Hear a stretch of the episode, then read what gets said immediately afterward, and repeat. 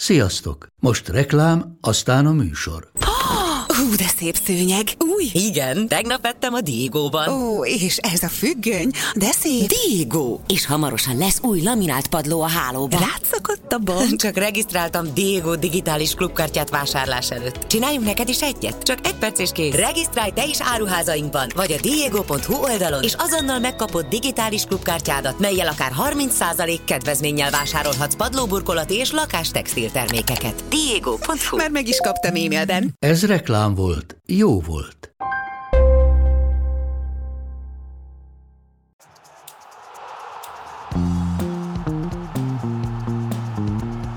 Ez a teljes terjedelem. Magyarország első futballpodcastja. Sziasztok! Itt van ismét a Bajnokok Ligája, és ennek megfelelően itt van ismét a Bajnokok Rizsája is, a legnívósabb európai kupasorozat esti kibeszélője a teljes terjedelemtől. Kettő mérkőzésünk van, hiszen ebben a szakaszban már csak kettőt rendeznek esténként. A Real Madrid idegenben játszott a Leipzignál, a Manchester City pedig a Köbenhavnál. Én az előbbi meccsel kezdenék, mert mégiscsak azt gondolom, hogy talán a két csapat miatt egy fokkal nívósabb volt a párosítás. Gólok viszont sokkal kevesebb volt ezen a meccsen, mert hogy a Real Madrid 1-0-ra nyert Brahim Diaz góljával, amit a második félidő elején szerzett, a Real Madrid éppen beszálló vendégszereplője. Doma volt az, aki ezt a meccset egy picit nagyobb figyelemmel követte, mint én, úgyhogy ő fog legfőképpen beszélni róla.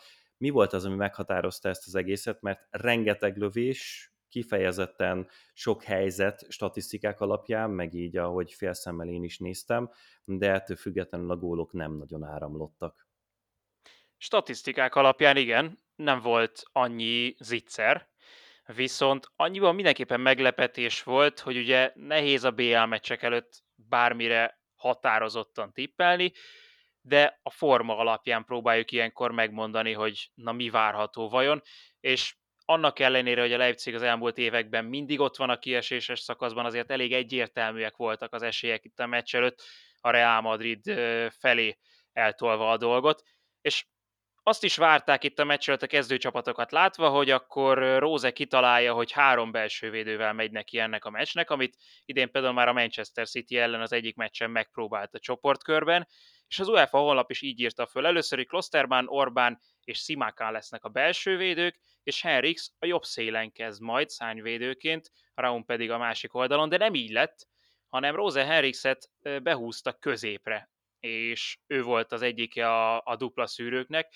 és ez bejött, mert hogy így a Real Madridot úgy tudta semlegesíteni, hogy Gulácsinak gyakorlatilag az első 15 percben nem is nagyon volt dolga, a Leipzig pedig rendre odaért a Real Madrid térfelére, de a kapu elé kevésbé, sem Opendás, sem Seskó nem voltak ott az elején olyan nagyon veszélyesek, de Lunyinak már ott is volt miért bemelegítenie, összesen pedig a meccs végére 9 védésig jutott, és azért ez egy óriási nagy szám. Ezek között volt bravúr is, de én azt hiszem, hogy ennél is jobban meg volna őt a Leipzig. Az a helyzet, hogy ez egy klasszikus Lipcse volt, tehát amit, amiről sokszor beszélünk, aminek az alapjait Lőv Zsolték tették le, a 4-2-2-2 rendkívül intenzíven, már az elején megzavarva a Real Madridot, próbálták őket, és sikerült is sokszor zavarba hozni, de leginkább abban volt tetten érhető a Leipzig jó játéka, hogy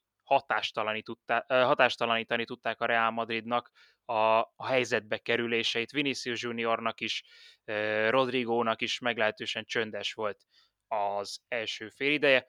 Ugye Vinicius Junior már az 50. bajnokok ligája meccsét játszotta, mindössze 23 évesen, ez egy elég elit klub, ő az ötödik ezen a listán, tehát az ötödik legfiatalabb, aki eléri az 50 BL meccset.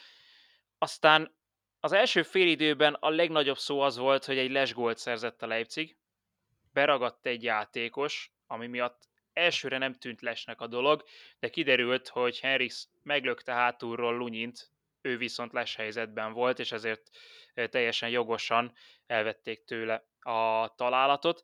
Na de jött a második félidő, nem sok minden változott igazából, és a meccsnek a legfontosabb pillanata Brahim Diaz-tól érkezett a második félidő közepén valahol, mert hogy Brahim, aki az elmúlt hetekben elképesztően tudott beszállni, amikor kellett, és így, hogy egyre többet játszott, megjött az önbizalma is. Egy olyan szólót követően egy lőtt parádés gólt, ami közben három embert hagyott ott, közben ketten megrúgták, és ballábbal kilőtte a hosszú sarkot, és ez az egyéni villanás gyakorlatilag elég volt a Real Madridnak.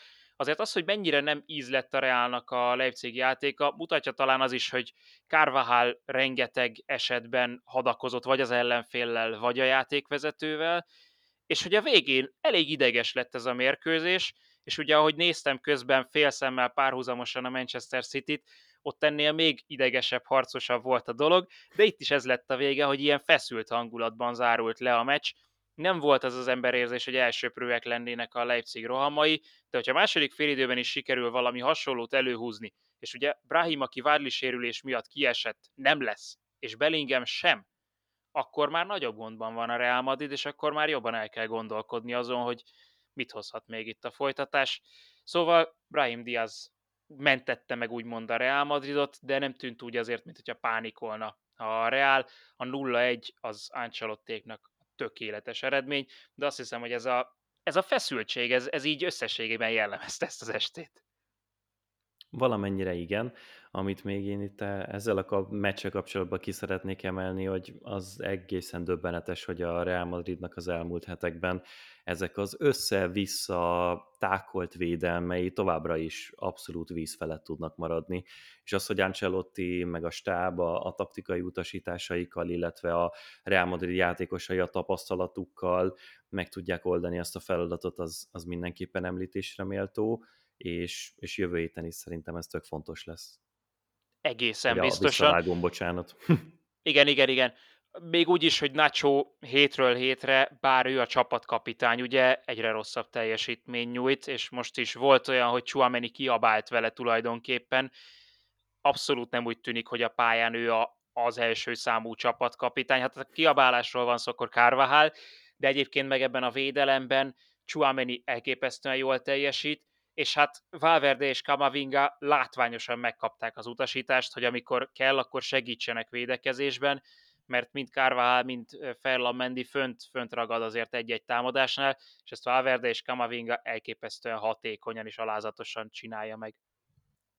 Aki még szintén nagyon alázatos, és mindenképpen említésre méltó a Real Madrid csapatából, az Brahim Diaz és az ő teljesítménye, mert ahogyan te is mondtad, az elmúlt néhány meccsen nagyon-nagyon fontos volt az az extra, amit ő hozzá tudott tenni támadójátékban, és hogyha emlékszünk még a tavalyi szezonban, akkor Dani Ceballos volt az, aki hirtelennyében megérkezve úgy, hogy se előtte, se utána igazából nem nagyon tudott pályára kerülni a cserepadról egy olyan szituációban, amikor a sérültek, Ancelottit változtatásra kényszerítették, nagyon fontos eleme tudott lenni ennek a keretnek és rotációnak. Most Brahim Diaz az és a Real Madrid mindig elő tud húzni valakit hirtelenjében a kispadról, aki tényleg ezeken a meccseken döntő faktor tud lenni, úgyhogy ennek köszönhető az, hogy ezeket a picit rizikósabb időszakokat is át tudják hidalni. 1170 perc, 8 gól a neve mellett. Ez azt jelenti, hogy nagyjából ilyen 150 percenként ő, ő betalál, beköszön, és ezért is fájó most ez a vádli sérülés, mert nem tűnt pici sérülésnek elsőre. Várjuk meg majd a diagnosztikát de ettől függetlenül azért a, azokat az embereket, akik a kezdőnek stabil tagjai, és ilyenkor szintén előrántják a rutinjukat, azokat is említsük meg, tehát Tony Kroos kapcsán például itt az elmúlt napokban leginkább arról ment a beszélgetés, hogy most akkor vissza fog térni a német válogatottba, meg hogy meghosszabbítja majd a szerződését, ami viszont szakmailag sokkal fontosabb, hogy ez a csávó megint gyakorlatilag hiba nélkül hoz lemérkőzéseket. Most azt néztem pont, hogy egy kifejezetten gyenge passzteljesítményt sikerült összehoznia. Volt a meccsen négy rossz passza is. Ez nála már szinte az elfogadhatatlan kategória, 95%-kal passzolt, ez Tony Kroosnál hitvány, úgyhogy ő nagyon rossz meccset hozott, de nyilván ironizálok, tehát döbbenetes, hogy, hogy ő is.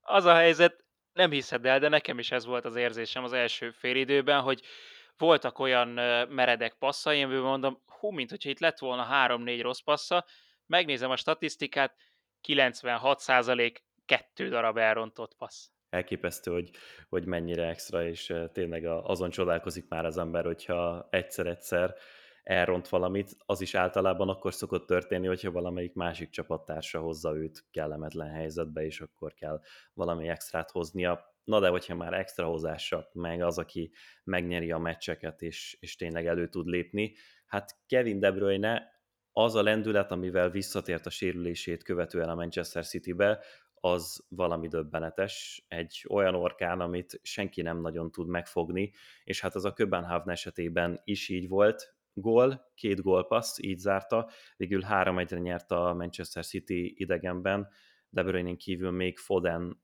volt, aki a harmadik gólt szerezte, előtte pedig Bernardo Silva tudott beköszönni, és Mászor révén szépítette a Köbenhavn, de azért olyan hatalmas esélyét nem láthatták a dánok, hogy itt bármilyen eredményt el fognak tudni érni ezen a találkozón. Nem mondom azt, hogy megalázó lett volna, vagy hogy olyan fölény volt a meccsen, ami ne lehetne vállalható. Taktikailag ez a csapat is egyébként remekül van felkészítve, mellette pedig, majd mindjárt erre kitérünk, ahogy mondtad, hát maradjunk annyiban, hogy beletették a küzdést is ebbe a, az összecsapásba, de ettől függetlenül azért tényleg nem buktak el, csak kijött az, hogy milyen szintkülönbség van a két csapat között. Ezt egyszerűen nem tudták eltüntetni hazai pályán sem.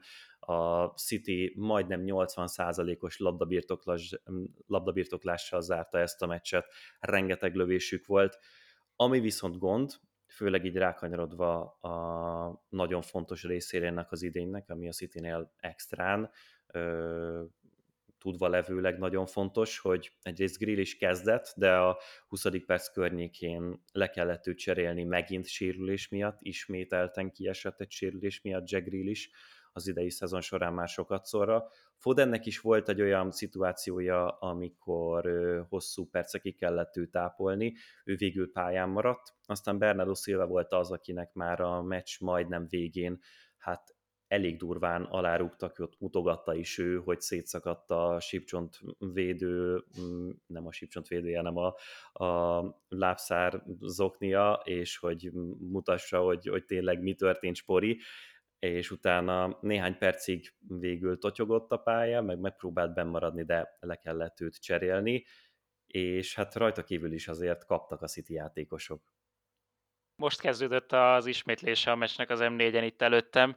20. másodperc, Rodri a földön, Klasszont mutatják. Ezt mondtam neked itt, mielőtt elkezdtük fölvenni a dolgot, hogy amikor ránéztem erre a meccsre, akkor vagy valaki a földön feküdt, vagy pedig így ismétlést mutattak arról, hogy De Bruyne lepacsizik azzal az ellenfélel, aki éppen megrúgta őt. És ez valamilyen szinten egyébként tényleg le is írja azt, hogy, hogy mi történt a pályán.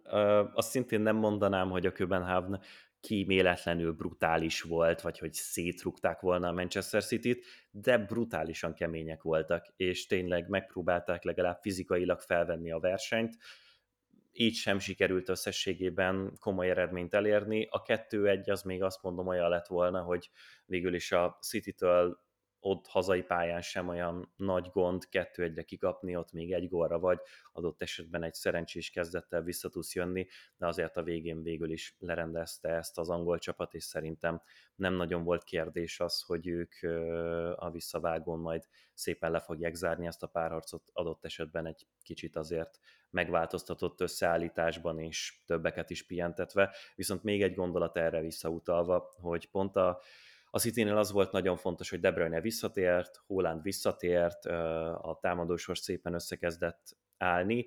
John Stones visszatért, aki szintén a pályán volt, és hosszú-hosszú idő után most szintén megint ezt a védelem közepéből középpályára fellépő szerepkört vitte, de hát most megint csak az van, hogy Bernardo Silváról nem tudod, hogy mi van, Grill is csak azért sem tud visszatérni ebbe a kezdőbe, és uh, majd a Fodent is azért faragják most már jó néhány hete, meg ő az egyik legtöbb játékpercet töltött a pályán, és ő is szokott néha azért kiesni, úgyhogy emiatt azért egy picit kérdéses, hogy itt a szezonnak a hajrájára ráfordulva, hogy fog kinézni majd a Manchester City, de Hollanda kapcsolatban neked is volt egy, egy apró meglátásod. Twitteren láttam a félidőben, hogy hat labdaérintése van, ugye erről volt egy fél szezon nagyjából, amikor vitáztunk, hogy most érdemes azt nézni, hogy hány labdaérintése van, mindig csak csak az a, a lényeg, hogy, hogy ott van-e a gól, vagy nincs-e ott a gól, az itt látványosnak tűnt, hogy nem találják meg őt a labdával. Annyira nem találták meg, de a futásai az, ahogyan elvonta a figyelmét a védőknek, az továbbra is megvolt ez ő neki labdabirtoklás nélkül is, megérintések nélkül is folyamatosan egy hatalmas fegyvere, és amit még ezzel kapcsolatban el lehet mondani, hogy én bár nem egészen úgy abban a formában gondoltam, hogy ez meg fog történni, ahogyan most jelenleg megtörténik, de főleg ez a Foden-De játék kapcsolat a pályának a jobb oldalán, és melléjük téve még Bernardo Silvát, akik így hárman rengeteget cserélik egymás helyét. Volt, hogy Foden volt a jobb szélső, volt, hogy De Bruyne futotta meg ezeket a szokásos útvonalait kifelé, volt, hogy Bernardo Silva került ki arra, de azért ő általában a pálya centrumában játszott, de ott azért Foden is leginkább ilyen csatár mögötti tízes szabad szerepkört vesz föl az elmúlt hetekben, úgyhogy ez nagyon izgalmasan és jól működik, kifejezetten fluid a Manchester City, picit talán szokatlanul is saját magukhoz, attól függetlenül, hogy a megszokott pozíciókat, területeket fel is kell tölteni, úgyhogy emiatt is lehet az, hogy az egyelőre azért csak saját magához képest inkább visszafogottan formába lendülő Holland nélkül is szépen nagy mennyiségben rugdalja a gólokat a Manchester City. De szerintem mi ennyik voltunk a mai estére, holnap Doma veretek lesz ugyanúgy, én nem, majd egy meglepetés vendéggel érkezünk, aki domával ki fogja beszélni a holnapi mérkőzéseket.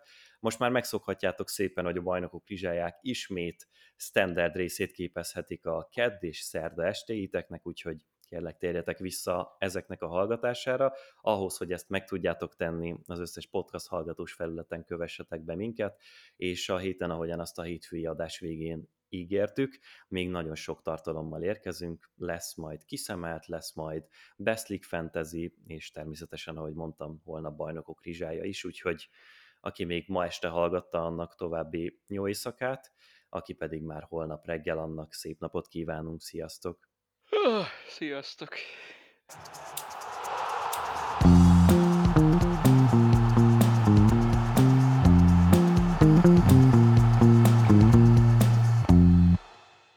Ha más podcastekre is kíváncsi vagy, hallgassd meg a Béton műsor ajánlóját.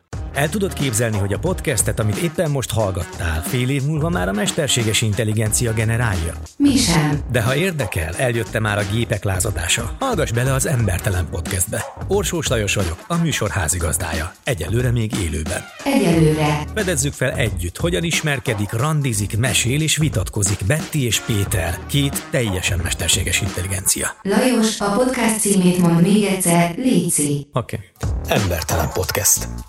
Ez a műsor a Béton közösség tagja.